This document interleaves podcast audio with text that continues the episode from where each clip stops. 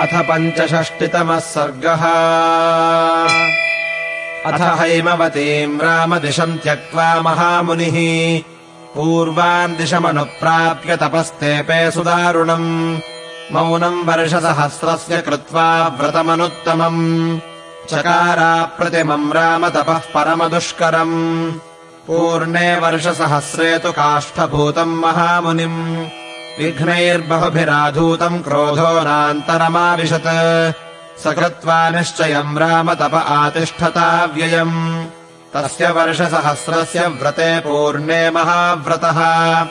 भोक्तुमारब्धवानन्नम् तस्मिन् काले रघूत्तमा। इन्द्रो द्विजातिर्भूत्वा तम् सिद्धमन्नमयाचत तस्मै दत्त्वा तदा सिद्धम् सर्वम् विप्राय निश्चितः निःशेषितेऽन्ये भगवानभुक्त्वैव महातपाः न किञ्चिदवदद्विप्रम् मौनव्रतमुपास्थितः। तथैवासीत् पुनर्मौनमनुच्छ्वासम् चकारः अथ वर्षसहस्रम् च नोच्छ्वसन्मुनिपुङ्गवः। तस्यानुच्छ्वसमानस्य मूर्ध्नि धूमोऽव्यजायत त्रैलोक्यम् येन सम्भ्रान्तमातापितमिवाभवत्।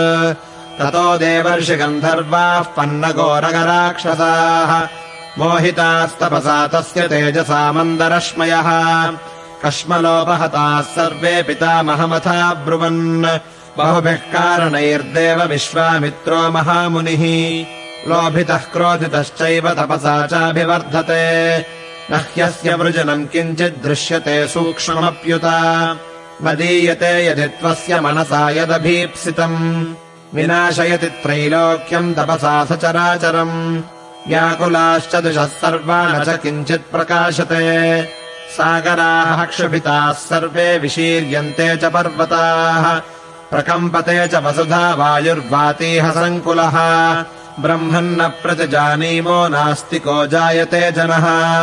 सम्मूढमिव त्रैलोक्यम् सम्प्रक्षुभितमानसम्।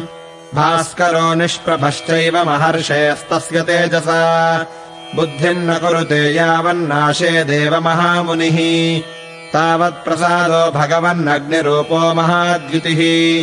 कालाग्निना यथा पूर्वम् त्रैलोक्यम् दह्यतेऽखिलम् देवराज्यम् चिकीर्षेत दीयतामस्य यन्मनः। ततः सुरगणाः सर्वे पितामहपुरोगमाः विश्वामित्रम् महात्मानम् वाक्यम् मधुरमब्रुवन् ब्रह्मर्षे स्वागतम् तेऽस्तु तपसा स्म सुतोषिताः ब्राह्मण्यम् तपसोऽग्रेण प्राप्तवानसि कौशिका। दीर्घमायुश्च ते ब्रह्मम् ददामि समरुद्गणः। स्वस्ति प्राप्नुहि भद्रम् ते गच्छ सौम्य यथा सुखम्। पितामहवचः श्रुत्वा सर्वेषाम् त्रिदिवौकसाम्।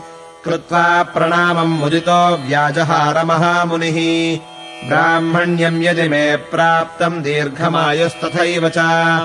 ओङ्कारोऽथवा षट्कारो वेदाश्च वरयन्तु माम्। क्षत्रवेदविदाम् श्रेष्ठो ब्रह्मवेदविदामपि। ब्रह्मपुत्रो वसिष्ठो मामेवम् वदतु देवताः। यद्येवम् परमः कामः कृतो यान्तु सुरर्षभाः।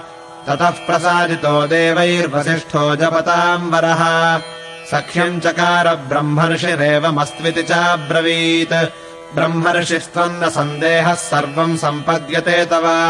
इत्युक्त्वा देवताश्चापि सर्वा जग्मुर्यथागतम्। विश्वामित्रोऽपि धर्मात्मा लब्ध्वा ब्राह्मण्यमुत्तमम्। पूजयामास ब्रह्मर्षिम् वसिष्ठम् जपताम् वरम् कृतकामो महीम् सर्वाम् चचार तपसि स्थितः एवम् त्वनेन ब्राह्मण्यम् प्राप्तम् राममहात्मना। एष राममुनिश्रेष्ठ एष विग्रहवांस्तपः। एष धर्मः परो नित्यम् वीर्यस्यैष परायणम्। एवमुक्त्वा महातेजा विररामद्विजोत्तमः। शतानन्दवचः श्रुत्वा रामलक्ष्मणसन्निधौ।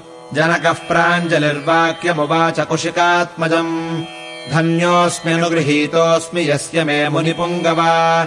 यज्ञम् काकुत्स्थसहितः प्राप्तवानसि कौशिका पावितोऽहम् त्वया ब्रह्मन् दर्शनेन महामुने गुणा बहुविधाः प्राप्तास्तव सन्दर्शनान्मया। विस्तरेण च वै ब्रह्मन् कीर्त्यमानम् महत्तपः। श्रुतम् मया महातेजो रामेण च महात्मना सदस्यैः प्राप्य च सदः श्रुतास्ते बहवो गुणाः। अप्रमेयम् तपस्तुभ्यमप्रमेयम् च ते बलम्।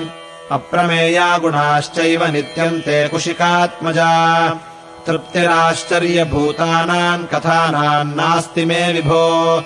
कर्मकालो मुनिश्रेष्ठलम्बते रविमण्डलम्।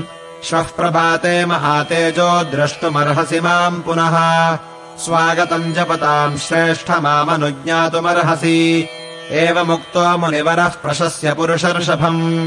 विससर्जाशु जनकम् प्रीतम् प्रीतमनास्तदा।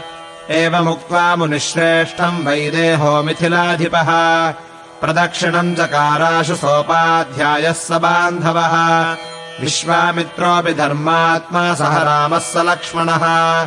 स्ववासमपि चक्राम पूज्यमानो महात्मभिः इत्यार्षे श्रीमद् रामायणे वाल्मीकीये आदिकाव्ये बालकाण्डे पञ्चषष्टितमः सर्गः